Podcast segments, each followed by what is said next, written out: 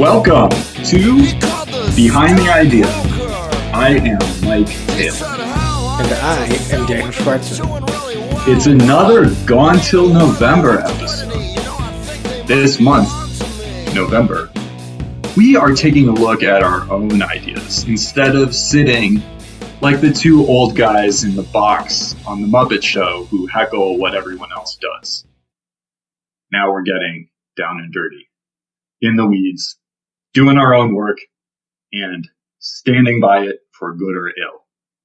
Last week, Daniel pitched Stitch Fix, ticker symbol SFIX. And it was kind of a big moment for him because he was showed some openness to growth in tech stocks. I'd call it really amazing work by one of the true original value hip- hipsters. So check that episode out. This week, it's my turn. And then we'll wrap up our Gone Till November month with an episode reviewing bad calls that we've made in the past. Believe it or not, we've made bad calls in the past. Shopify. And then the last Gone Till November episode will be a conclusions and lessons learned episode. It'll also be our 100th episode. Nice big round number. Nice big round thoughts to go with that big round number. So what am I doing? I am pitching Varian, ticker symbol VAR, a bull case on a high multiple stock. Varian makes radiation therapy machines and related software for the treatment of cancer. The company has huge market share, a big moat, and I think balance sheet flexibility that reflects a great deal of embedded shareholder value. I have been driving myself absolutely crazy, making models, copying things out of the 10K, doing that thing where you write in the investor presentation in red ink using arrows and stuff. But at the end of all that, I am long VAR. So, all right. Before we get into it, Behind the Idea is the podcast that looks at what makes great investment analysis work. We take articles from the Seeking Alpha ecosystem, books by Joel Greenblatt, activist share letters, blog posts by Ray Dalio, and our own, now, our own portfolios, and try to break them down to understand the approach and how to apply these approaches in other situations. Nothing on this podcast, especially this podcast, should be taken as investment advice of any sort. As I said, I am long VAR. Daniel is long Stitch Fix, though who knows? Maybe I'll get him started on the right track, get him selling his Stitch Fix, selling short his Stitch Fix, and then going levered long VAR, which is by far the more intriguing investment, as you'll soon see. Okay, one more thing, Daniel. We'll see about that. We may need to we may need to discuss a way to put our money where our mouths are proverbially. But behind the idea, putting its money where its mouth is because it's brought to you by Seeking Alpha Pro Plus. Pro Plus is a subscription service that gives you exclusive access to Seeking Alpha's contributors' top ideas as selected by our crack pro editorial team, as well as real-time alerts on some of our best articles, access to our idea filter, and a number of other features. All of them help you find the best of Seeking Alpha quickly and easily so you can spend more time breaking down the analysis behind those ideas. To try Pro Plus, go to seekingalpha.com slash Pro Plus, or you can sign up for a monthly subscription or try an annual subscription with a 30 day money back guarantee if, in case you don't like it. But we think you will. Check it out at seekingalpha.com slash P R O P L U S. Mike. Great. I like we both uh, we listen listeners we uh we write down a few thoughts to start out the episode and then we try and ad lib as we're reading those thoughts back and uh sometimes it goes well and sometimes it goes off the rails and I think uh, we had a little bit of both for each of us this time but um and here's more of it so Varian, yeah. just a little inside Varian Varian medical systems. is the full name of the company. Varian Medical Systems. Oh, wow. that's news to me. Get ready to listen to my long idea. Please, I mean, Well, let me just, I'll just start talking. So I'm feeling a little, kind of like Daniel, a little growthy, a little high quality, a little not value at the moment, which is probably, you know, the contrarian indicator to end all contrarian indicators. But I'm feeling a little Einhorn 2009 uh, before, you know, things got a little tougher for our guy David. He he pitched Microsoft and he basically he made an analogy to fantasy baseball draft and he said sometimes you just have to pay up for the best player. You have to pay a little more to get someone who's really going to bring you a winner. And for him, at that time, Microsoft was that stock, was that company. And uh, I haven't looked lately, but based on what I've seen on Twitter and heard around word on the street, Microsoft is fairly well reputed to be an excellent uh, investment the past 10 years and sort of since inception. And I'm now making a similar case with Varian, a company that I do think is moaty, to use an awesome term, that I think has a lot of long term earnings power and even maybe some hidden stuff underneath a sort of superficially high multiple, at least from a stodgy value perspective. So, why do I think that? Let's go over, first of all, the business case for Varian and its strategic positioning. So, like I said, Varian sells uh, these radiation machines that zap people's cancers. And I think the most important thing to understand about these machines and cancer treatment with radiation is that it's a very complex, very highly specialized medical practice with great risk to the patient. So you're you're firing nuclear particles at a person in hopes of shrinking, destroying their cancer. The problem with firing nuclear particles at a person is the person also has healthy living tissue. And if you miss and you shoot nuclear particles at healthy living tissue, it does the same thing that it does to cancer, which is it engineers cell death. It basically breaks apart the DNA and makes it impossible for the cells to go on living. So, Varian's customers, which are medical service providers, also known as doctors, they need these machines. They need to understand how these machines work. They need a high degree of uh, precision, specificity, and consistency from the experience. And they need to sort of continually be updating themselves on the latest treatment modalities, and the machinery needs to be adaptable to new developments in the field of radiation therapy.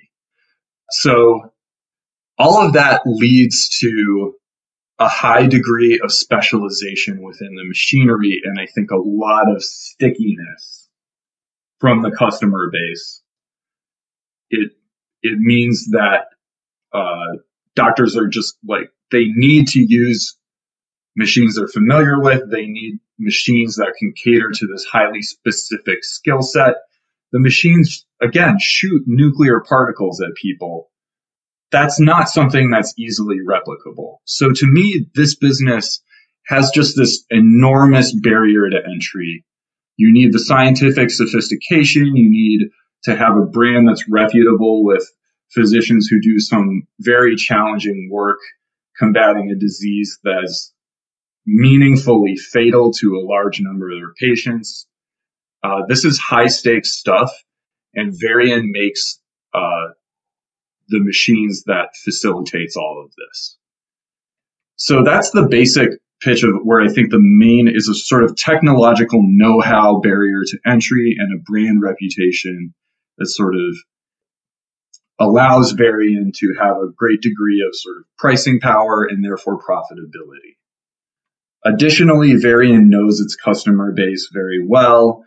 Uh, in the US, where Varian is the most dominant, the healthcare system is geared primarily towards rapid treatment, throughput, and maximizing billing hours. And Varian says in its 10K that this is a big part of where its innovation is pointed at is just to continually improve the patient experience, but also make it faster, make the setup times and all that stuff faster. And that's definitely a good attribute for physicians. And then not only, and then finally to sort of cap off the broad overview, cancer is a large market and it's a growing market. I read in a Morningstar report that radiation therapy is actually it has a lower cost profile than new drugs do.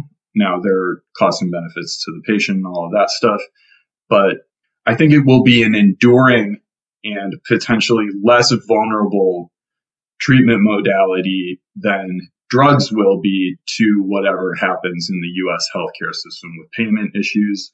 And on top of all that, it's a growing market. So According to Varian, the number of new cancer cases diagnosed annually will go from 14 million new cases per year in 2012 to 25 million in 2030. And they're citing a Lancet Oncology report compiled by the Global Task Force on Radiotherapy for Cancer Control. Within that growing market, Varian is now trying to expand internationally. And so this is a company with very strong market positioning. They are account for they have 50% market share globally and they have more than 70% market share in the US. They're overwhelmingly dominant. They're like a, a Google or similar type of entity within this market. So they have pricing power, they have dominant market position, they are in a market that's sort of organically growing, for lack of a better word. And now they're aiming at generating additional growth via installations in emerging markets and sort of throughout the globe. So overall, I think that the qualitative pitch here is just that Varian is excellent from basically however you want to measure a business in terms of strategic positioning, Varian would be toward the top of my list of uh, firms. Okay. Okay. So, one basic business question for you, or two part, it's sort of two sides of the same question, I think. They, in their, I'm just looking at, they just reported their fiscal year Q4, and in the 8K, they haven't released the 10K yet.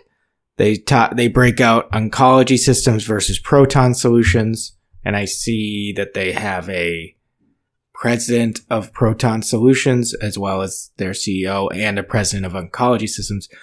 In their 10Ks and their 10Qs, they break out, which this is quite interesting to me. They break out product revenue versus service revenue. I'm just curious what's what's the what's the distinction there that you've come across or what's your take on how how much does that matter that they have two different sort of lines in their income statement as far as where they're getting their revenue?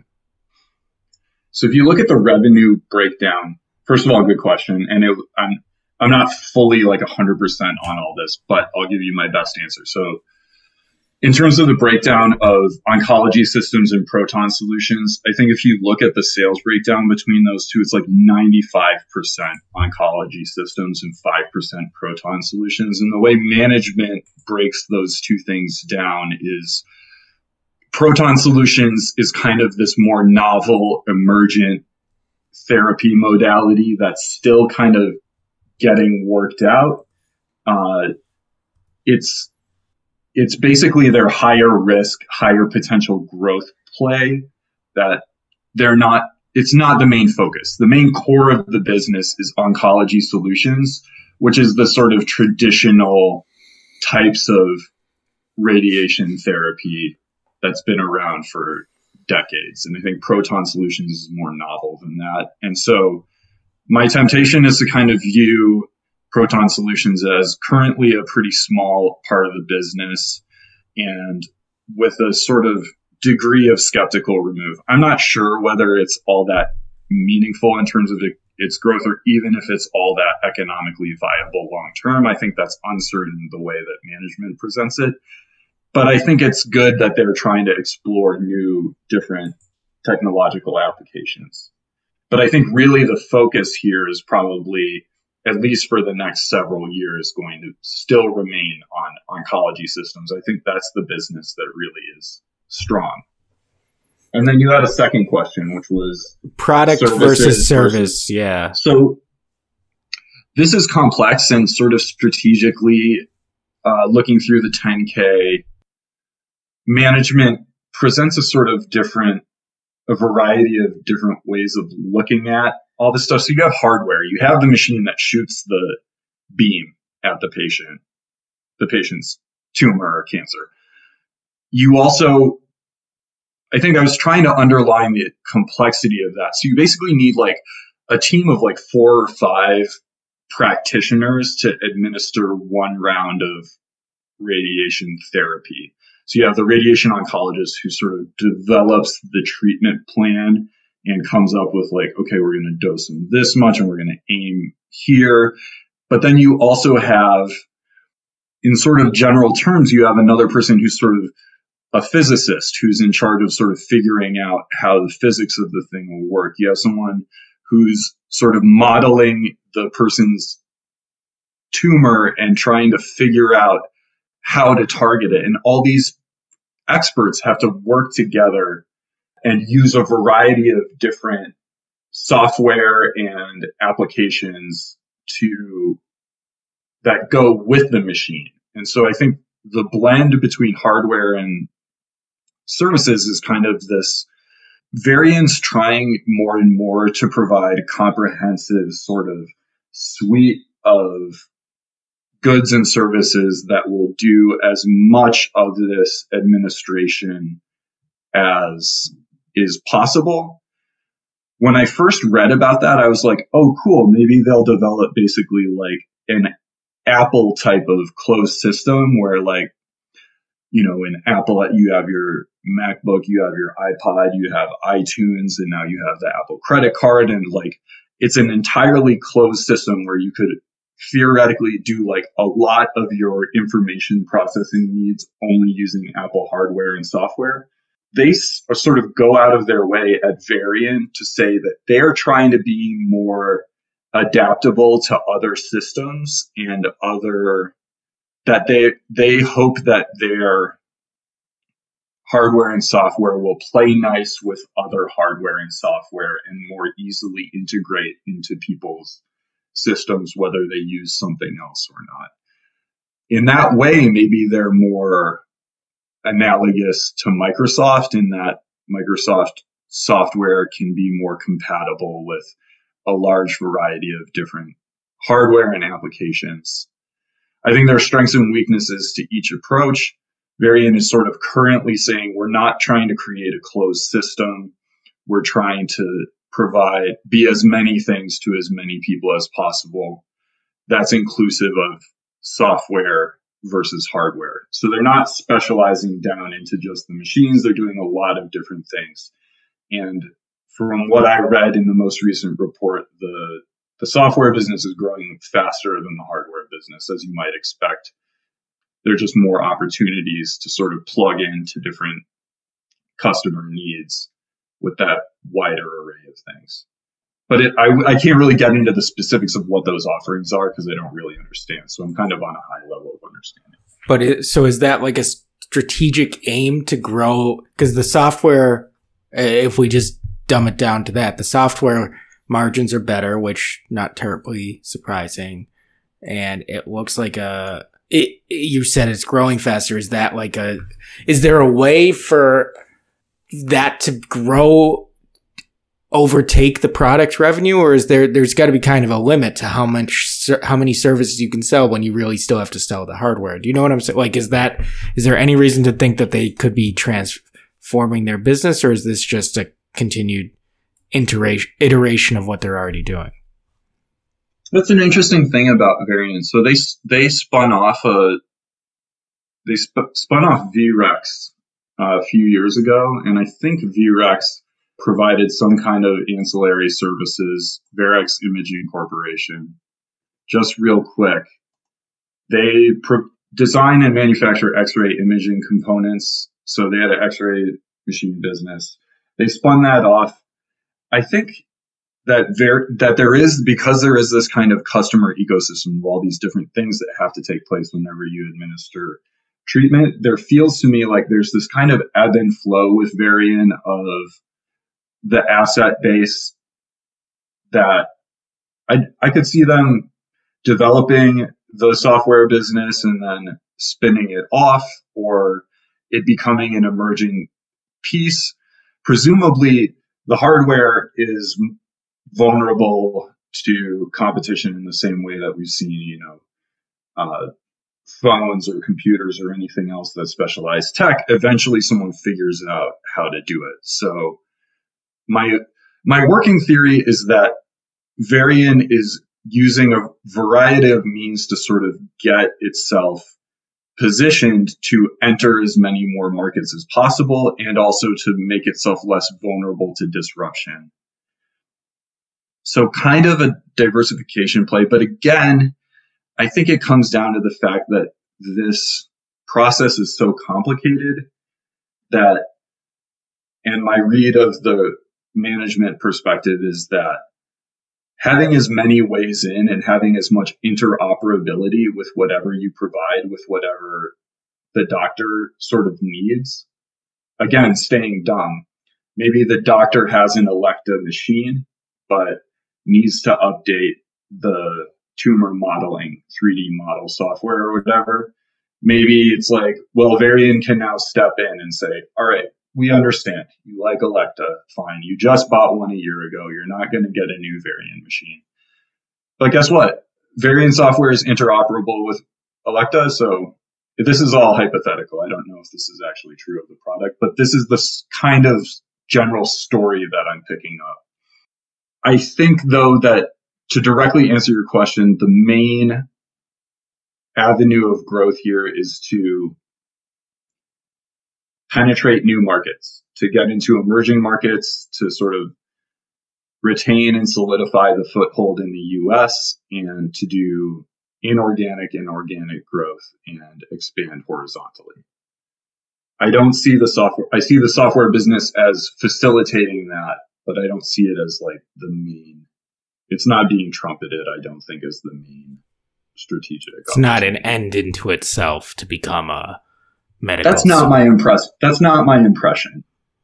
But um, but you could also see. I mean, we've seen a lot of companies kind of transition from hardware to services, and you know, IBM and Microsoft are sort of two classic examples of repositioning themselves into new sort of tangentially related areas.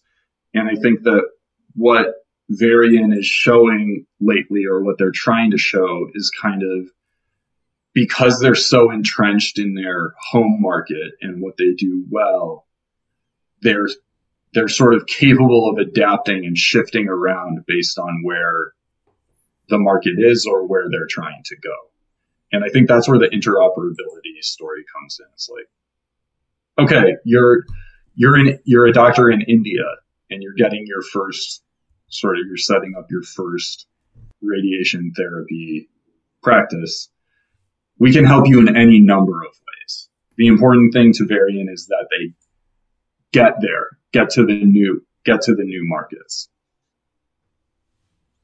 Um, what is the how you talk about their customers? Their their 10k talks about customers as sort of the hospitals or the physician, uh, for the physician offices or whatever. Is there what's their strategy. I want to talk about competition because I guess that's the questions to lay out the map. I think the questions are really just around how how to sort of solidify that they have this moat. So what do you what do you make of their go to market strategy of their customer relationships or what what what is your impression of that as far as supporting or posing a risk to your system, your position? Well, like I said, I think that there's sort of two main considerations here. First of all, if the customers are the hospitals and hospital administrations administrators or physician groups that are businesses their their main objective is to they're profit maximizers. So their their main constraint is time basically.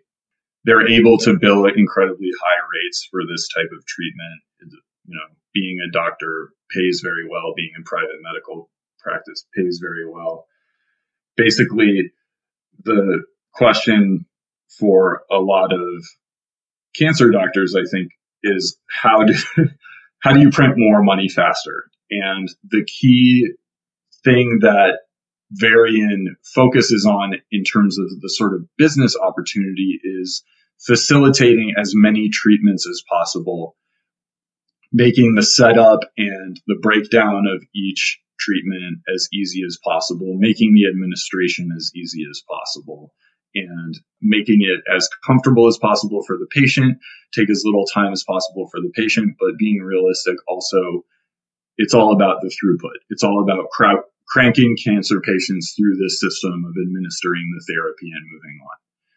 And uh, that's sort of a cynical and sad version of the reality of the customer need and the go to market strategy. Varian's sort of they have long sales cycle, but they're continually iterating these processes and going out and then uh, presenting a refined version of a, customer's existing machine that can do the following things a little bit better, a little bit faster. Uh, the other component, I think, which is a little bit more heartwarming, is that even though these business entities are the customers for Varian, the users and the people who really matter, the decision makers in some ways are the physicians and they are obligated to provide great care. And this is a technically difficult and highly sophisticated treatment mode. It's not the same as giving someone a pill or an IV.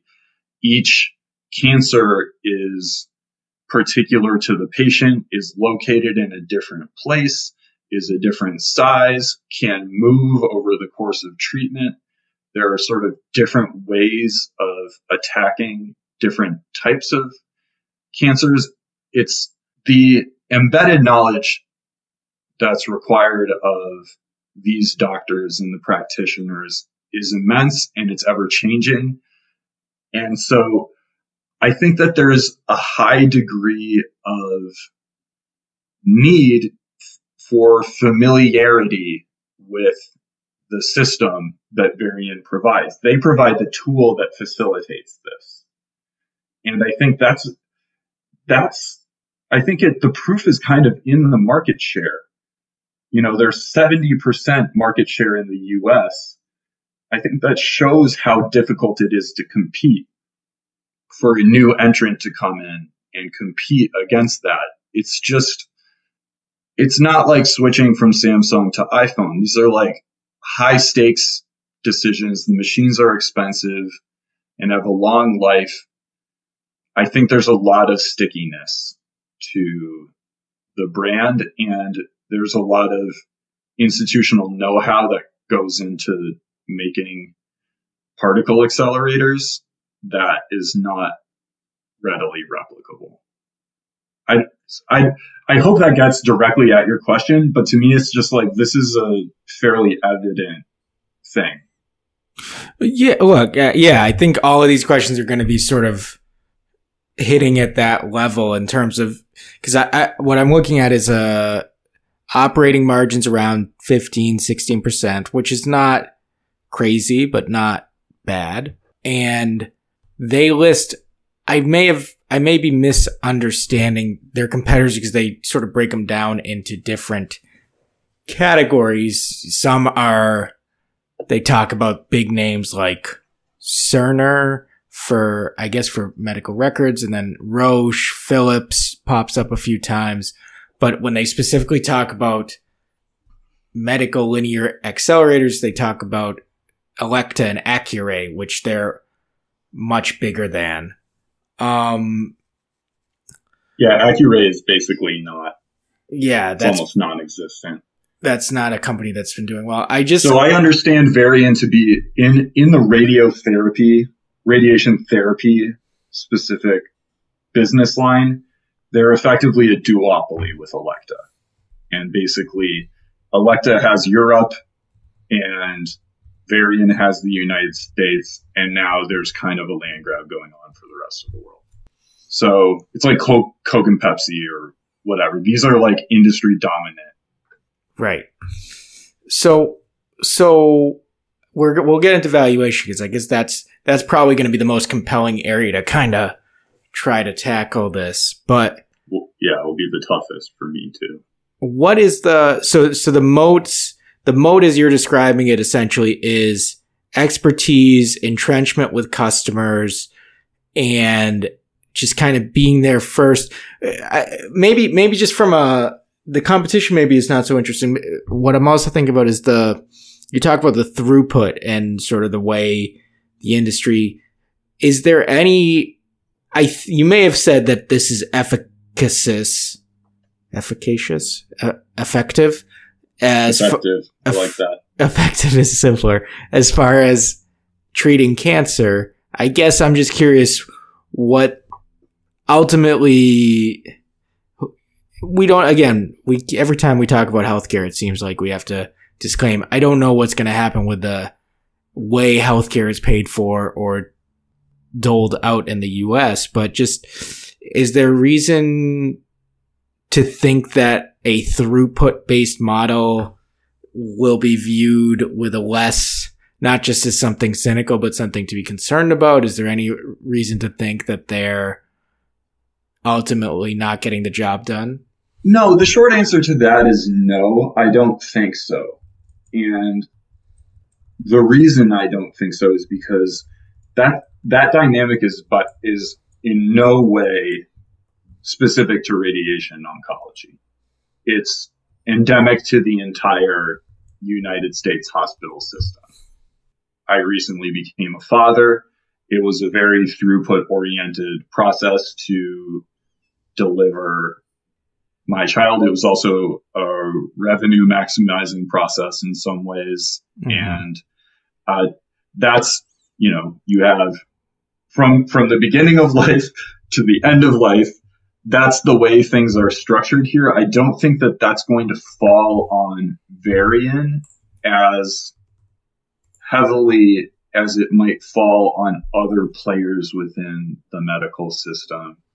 My rationale for thinking that is again, Radiation therapy, at least according to a Morningstar report that I read, is cheaper than chemotherapy and some other options that are available. So I think that if we get into CMS coverage issues or Medicare for all issues or whatever, I think that the primary angle of attack is going to be on the highest markup, the highest, the least justifiable revenue drivers first. And I think that things that are relatively cost effective will be, will face relatively less pressure in a new environment. The, the other thing is that I think it, I, I think it's defensible. I think radiation therapy for cancer, cancer patients is defensible. It helps many of them. And on the other side, on the technological innovation side, if we're talking about sea changes, I, this is a little bit self-biased, but I have a friend who works in radiation therapy and chemotherapy simultaneously. There's a lot of the new modalities kind of aimed at synthesizing different WIT treatment regimes, antibodies, chemotherapy, and radiation therapy, all sort of together. So I don't see, I don't see this as a very vulnerable way of administering cancer care, either from a sort of payer perspective or from a technological innovation perspective. And I think if you look at one way to tell this, I think would be to look at Elekta's margins and they're, they're in Europe primarily. We already talked about that a little bit. And they have 13.9, 13.7% EBITDA EBITDA margins. They have slightly lower gross margins than Varian, but it's like it's 42% for Elekta versus 44% for uh, Varian. Uh, somewhere in that, it's like the gross margin percentages just has been sticking in the in the 40% range historically. I think when there are so few players and there's that much market dominance, I think the one thing that would maybe be more concerning is kind of FTC issues, probably more than medical takeover, government healthcare, or whatever you want, a socialist hat time. Right. Well, and that's that's one other sort of trivial thing here, I guess, because it's not huge numbers, but they seem to have impairment charges and acquisition related expenses pretty much every year. I need to go back to the statements in the in the 10k, but it seems like it's just a recurring thing. Doesn't seem like it's anything meaningful and it's probably what their non GAAP is if I had to guess, but yeah, just, yeah, I had that up there. So my my take is to just use GAAP for this company. This is an industrial producer. It, it has some interesting quirks around the sales cycle and around warranties and stuff, but it's kind of, those things kind of, to me, balance each other out. Like, uh, and I think GAAP does a good job of handling those as is. So like, yeah, sure, they have bookings and they have a sort of book of business that's out for a couple of years or whatever in, into the next year. And but on the other side of the coin, they also they also have warranties for the machines that creates liabilities. So I think six one half dozen of the other let's let's use actual revenue, let's use actual expenses and kind of just go with GAAP net income and look at the cash flow situation.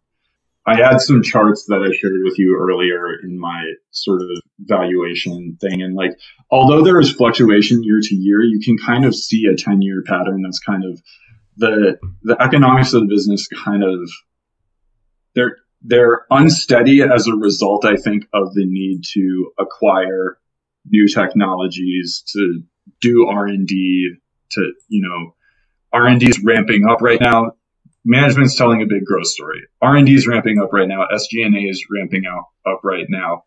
Uh, they made a huge, you know, they made four or five hundred million dollars of acquisitions over the course of the past fiscal year.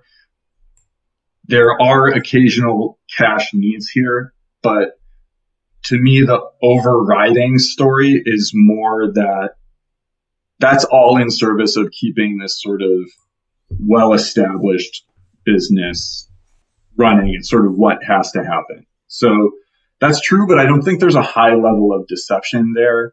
I think the GAAP versus non-GAAP there there are meaningful differences there, but I basically am making all my decisions based on GAAP GAAP figures. So why don't we go into the valuation? Because I feel we, you know, readers or listeners for background, as Mike was working through this, we were kind of chatting regularly with one another, trying to. Mike was kind of working through the research process, and the valuation seemed to be your sticking point. It seemed to be you shared a bunch of the charts, as you said, in terms of how are they using their cash, what does their free cash flow look like, what are their ret- tortured, yeah, returns on assets, and all these other things. But then also just when we get to get down to it, especially if we're using GAAP numbers, you know, we're talking about a stock that is trading for I think on the on a GAAP basis they're in the I'm not sure if their 8K reports GAAP or non-GAAP but they had 3.4 dollars a share in in earnings last year as compared to a 124 dollars share price. So we're talking about, you know, a trailing 12 months earnings of 36 times. So I think you've made a pretty compelling case for why they're not going to be outcompeted, why they're not going to be dislodged.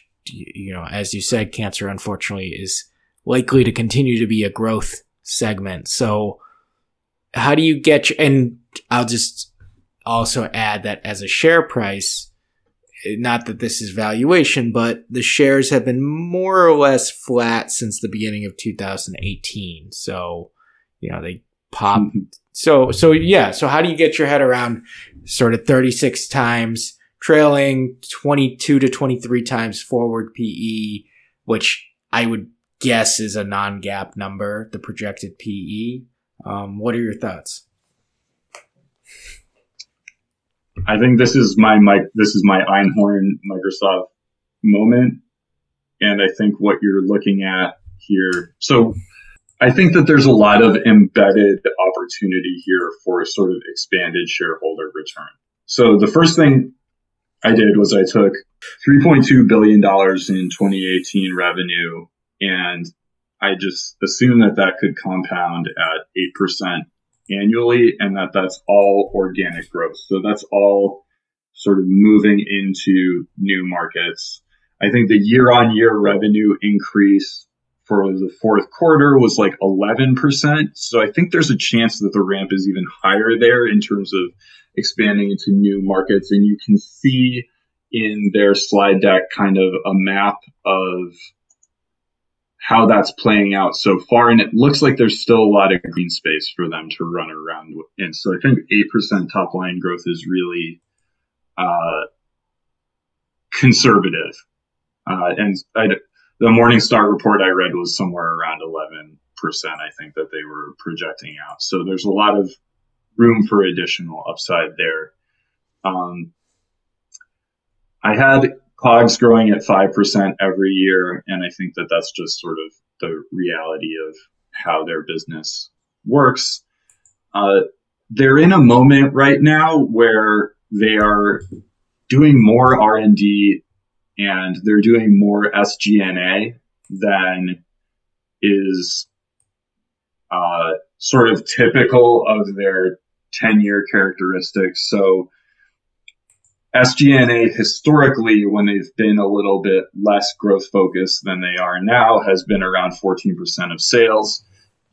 Today, it's around 19% of sales, and R&D is they they act like it's up majorly, but it's at it's at 7.7% now. Let's just assume that things are going to of, of revenues. Let's just assume that things are going to remain competitive and they're going to have to do that you model all this out and you get net income growth of like 7% compounding over the next five years or so, going from net income of $310 million to $436 million in 2023. I think that that's a really solid and reliable and conservative estimate of what can happen. And that's what, like, not quite 1.5x, but you get some much larger, you just get solid growth. I think that's reliable growth. And I think that in terms of the risk to the future earnings, it's much lower than it is for a lot of other stocks. Um, if you and you get to you get to fairly fairly valued on on a 22 times PE, which is you get you get to that on forward earnings now. I think though that this stock could potentially be rated higher than that based on the growth characteristics and so if it's more of a Costco or if it's more of one of these just completely solid businesses with a very large moat and a lot of really deeply entrenched customer relationships, plus it has growth opportunities associated with it, I'm not, this is going to sound nuts, but I'm not sure that 22 t- in, in today's market, 22 times P is all that buck wild of a valuation. Uh, that was a long-winded way of saying potentially very little, but um, that's kind of where I am with it. I think it's just one of it's like again, it's like this is this is quality. You got to pay for that today. The other thing I did was I I, I, uh, I used our quant ratings feature on Seeking Alpha, and I put in has at least 10 billion of market cap and has valuation rating of C plus, which which is what Varian has according to Seeking Alpha's quant rating system. And the companies that are there's like two types of companies there. There's like companies that you and I would just consider sort of gratuitously overvalued with sort of poor economics, the elect- electronic arts of the world. Okay. And then there's Apple and there's, you know, uh, Workday and these, these, these great, excellent companies that everyone knows are going like where the, where the party line is like these companies are going to be around in 50 years. And so I think if you're aiming high, then 22 times forward non-GAAP is not that bad. Maybe even that, maybe even that's 30 times GAAP. I still think that you're kind of in the right ballpark. And that's without getting into the balance sheet, which is flexible. They have no debt. And I have a story I can tell you about that if you want to hear it. I, well, I would like to point out that screeners are a new feature on Seeking Alpha Premium and Pro Plus. Screeners, they can help you form fit your confirmation bias to your thesis. Which is what I'm doing. Yeah. It's very, very convenient. I, I really like that. I plugged in C plus and I noticed for value and I noticed one or two stocks that I own that I don't feel like naming right now. But yeah, very interesting. They're Very more on the electronic arts side of things than the value side of Uh, things. the one, I wish we could just do the non-GAAP to GAAP thing really quick. I'm having trouble finding my my slide on that. Yeah. I so I so listeners as Mike pulls that up, I'm looking just to give you a sense of that screen. You can run a screen. We have quant scores run. We've got somebody out of our New York office who's developed a quant model. There are yeah, you have names like Medtronic, similar industry, Lam Research, Allstate, Oracle is in here, VMware yeah, it's quite a mix. I actually, I you might have done like a C or worse. I don't see Apple here. Walmart's on here.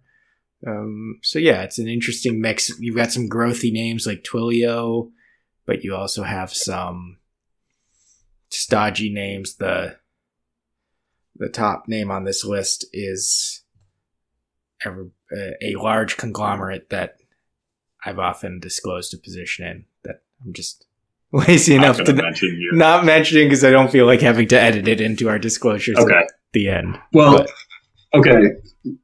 While you were doing that, I found the GAAP to non-GAAP for 2019, and GAAP EPS is four six is 338, and non-GAAP is 463, which is 1.28x. And if you do that, multiply that up, then uh, Varian's at 28 times GAAP earnings versus 22 times non-GAAP, assuming that that multiple is a non-GAAP multiple, Right. which I would guess it is. So I don't know, but when you're at 22, what's What's another versus 28? I don't know. What's another six turns? I don't know if you call them those turns, but Between friends, yeah. well, it's just Um, it, it, what's interesting to me about this is just if you think of, here's here's how I I'm thinking about it as you say this is that you back into an earnings yield, right? A PE multiple is the inverse of an earnings yield, and so you're thinking about how many years until that earnings pays me back. Ten times earnings means Oh, that no. you get like ten years, right? But Yeah. without getting into the numbers, what I'm thinking about is that ultimately that risk curve is based on, or that reward curve is based on your risk. And if you view a firm like Varian as less risky, you're essentially saying that you're willing to go further. You're willing to extend your payback period or you're willing to, you know what I mean? It's like you're willing to for, forego two years that you would of a cars.com or whatever. And I had to do the same exercise with Stitch Fix. Stitch Fix is a much smaller company. And so if anything is even, and has a higher multiple and is even riskier. And so I, you know, I said 2025, which who knows where we'll be five and a half years from now, but that's sort of, and on the flip, like you have to make these sorts of compromises wherever you are, even if you're buying a three time or a five time PE, something's going on there. And it's usually not, oh, the market isn't aware of this great new business. It's usually, oh, their taxes are funky. There's something or, wrong. Yeah, Yeah. there's something wrong. And so So, it's always going to be that compromise. Well, I mean, what the ten year is uh, yielding an amazing one point eight six percent right now. Ten year Treasury. So is, does an earnings yield from a company that has this level of sort of risk protection, the option to generate additional growth, the capacity to even, I would say, make mistakes, say some of the recent acquisitions haven't worked out, it can fall back on this in business that has just these incredibly well embedded economics. It's got this big moat even if you're modeling out a 2.5% earnings yield on this company, I think there's some, it's like you say, I think the risk is lower here and you get more return than a US Treasury. And then I do think there is some embedded value elsewhere. They have consistently bought back until recently where they've had to make some sort of bolt-ons to pursue their growth quest, but they're you know, their average share repurchase history is pretty strong in the like half a billion dollar range. They that's a ton of share repurchases for an 11 billion dollar market cap company. Again, they have no debt on the balance sheet and I think you can if they are a Microsoft, then they then they can lever up probably add close to a billion dollars in debt to the balance sheet, handle that fine in today's debt markets they can probably get about a 3% interest rate, not meaningfully impactful to net income. And that would be an immediate 9% additional shareholder return if they borrowed and bought back. So even if that story is not necessarily going to take place, I think the fact that the balance sheet is so flexible and I went through a tortured process and read things backwards where I thought for a minute that they had some debt on the balance sheet. Daniel has reassured me, and I re-looked at things.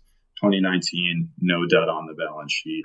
I think for a business with this kind of potential earnings stability, that they've levered up in the past, they've spun off in the past, and and done huge buybacks in the past. I think this is a business that's that operates effectively, has a giant moat, and I think that there is some balance sheet and shareholder transaction flexibility here that the net income numbers are probably depressed right now by the increased R&D and by the increased SG&A as they expand these new markets. If they scale that up, then potentially they dial back down to historical levels of SG&A and R&D. The net margin in- increases and they also have balance sheet flexibility to potentially do something really attractive for shareholders. So I think part of part of the story I would tell is also just that the multiple is large relative to bottom line earnings, but those are sort of in a spot right now that they haven't been historically and could revert back to a more sort of attractive uh, yield going forward. Okay. What what brought you to Varian? Because it's what I like about it is it's actually pretty under the radar. It looks like no pun intended. It's uh It's a good one. I really didn't intend it, but I'll, I'll take it. Yeah. There, there's only a handful of articles on Seeking Alpha over the years. I checked Value Investors Club. There's one post from 2012. It's you know 11 billion. It's not a tiny company, but it's not a big one. Like what? What made this something that caught your eye? My uh, father is a radiation oncologist, and I was, I knew I had to do this. I was visiting him, and I asked him for stock picks, which you should all do, by the way. Ask doctors for stock picks. It's a classic source of outperformance. No, so I'm a home biased and illusion of control biased, and uh, I too. I probably have too too much of the wrong information. I hold my father in great esteem. What he does in great esteem. All of that's affecting my decision making here. I probably am emotional about this, and And but that's how I got here. And that's the so you might think that's edge, or you might think that I'm a fool for thinking I can crack this just because my dad does this stuff for a living. But that's where we are. I it's it's always nice to hear an origin story. It's always yeah. nice to hear where an idea comes from. Look, the so net income and even free cash flow, it doesn't look like a great yield here. I tortured myself over the thought of this. I will hit the buy trigger this morning.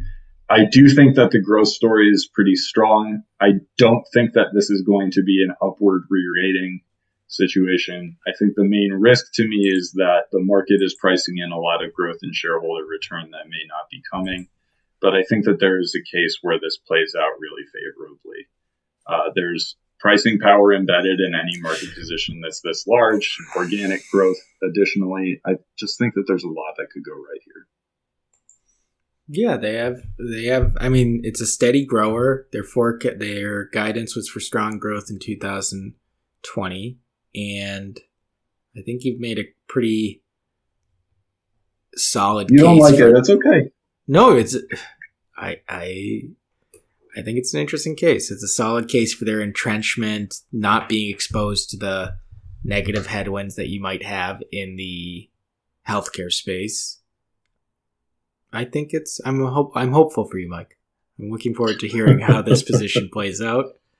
And I will I did not have that variant in my attention wheelhouse and I will put it in my wheelhouse because I think it's interesting to I don't know. The healthcare sector as as at large is a pretty big blind spot for me. So it's a huge blind spot for me too. But now I'm exposed to it. Shout out to Gilead Sciences, a position that I, I this has shades of that. They're dominant. They're the only ones there. Gilead was a value trap. This one is at least this is not a value trap. Do not repeat the same mistakes. That's it. That's all you can ask for. Um, all right. Well, do you have any more questions for me? I think I pretty much nailed this one.